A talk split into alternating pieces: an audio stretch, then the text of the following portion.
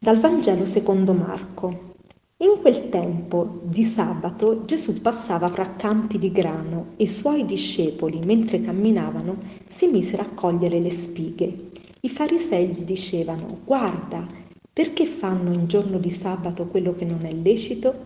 Ed egli rispose loro, non avete mai letto quello che fece Davide quando si trovò nel bisogno e lui e i suoi compagni ebbero fame? Sotto il sommo sacerdote Abiatar entrò nella casa di Dio e mangiò il pane dell'offerta, che non era lecito mangiare se non ai sacerdoti, e ne diede anche ai suoi compagni.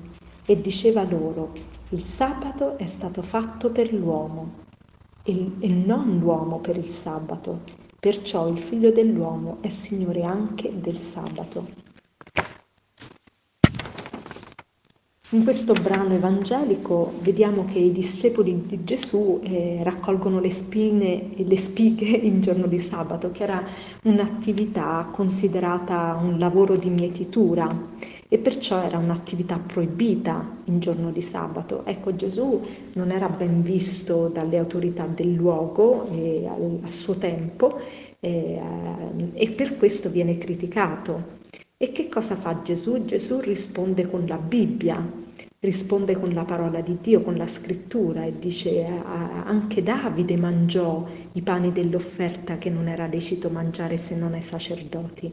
Ma soprattutto poi Gesù fa un'affermazione molto forte e dice il sabato è stato fatto per l'uomo e non l'uomo per il sabato e vorrei proprio soffermarmi su questa frase e ricordate il terzo comandamento che eh, ci invita all'osservanza del sabato. E Dio creò l'univer- l'universo eh, in, in sette giorni.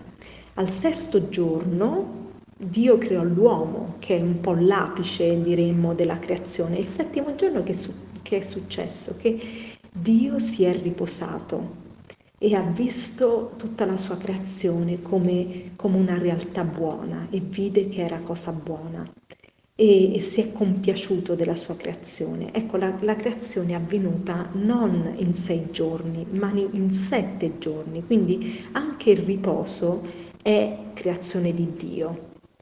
E il numero 6, secondo gli ebrei, eh, indicava imperfezione, quindi l'uomo che anche è l'apice della creazione è un, è, è un essere imperfetto. Il numero 7 indica perfezione, quindi l'uomo imperfetto è chiamato ad entrare nel riposo di Dio, nella perfezione di Dio, è chiamato a condividere la stessa vita divina. Questo è il significato del santificare il sabato.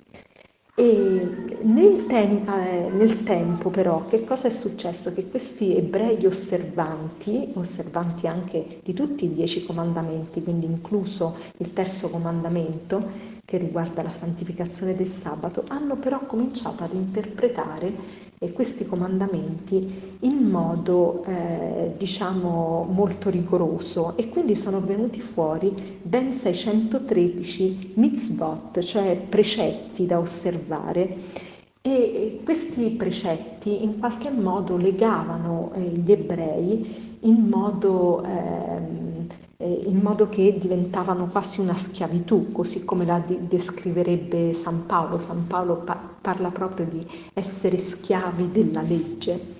E vorrei raccontarvi un piccolo aneddoto. Ho avuto l'occasione nel 2012 di andare in Terra Santa, un'esperienza meravigliosa che auguro a tutti quanti di poter fare e andare negli stessi luoghi di Gesù, dove Gesù è nato, dove Gesù è stato concepito, dove Gesù eh, ha vissuto, ha fatto il suo ministero, è morto e risorto eh, un'esperienza incredibile. E, però questo è l'aneddoto che ci siamo trovati in un, eh, un albergo eh, gestito da ebrei, eh, uno di questi giorni che eravamo lì, ed era proprio il giorno del sabato, il venerdì, la vigilia del, del sabato. E, e, ho notato una cosa strana, stavo salendo in ascensore e non ho dovuto eh, premere il tasto per scegliere il piano dove andare, in quanto l'ascensore si fermava ad ogni piano e mi sono chiesta ma come mai questo?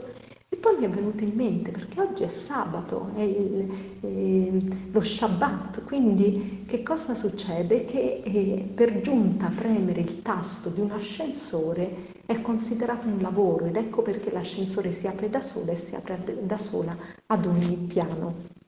Questo per dire quanto le leggi, i precetti che un ebreo osservante è tenuto a, a seguire e sono, eh, eh, sono, così dettagliati. Ecco. ecco, Gesù ci vuole invece liberare da una schiavitù della legge. E Gesù ci porta alla libertà. La libertà cristiana però non significa assenza di, eh, eh, di ogni legge, no? di ogni comandamento, ma c'è un comandamento che è quello fondamentale, l'amore, il comandamento dell'amore. Ecco, eh, la, il, il vero, eh, la vera libertà cristiana non è liberalismo, non è licenza, non è in, in, indulgenza nel piacere, ma la le, vera libertà del cristiano è la libertà di servire, la libertà di amare, la, la libertà di uscire da se stessi.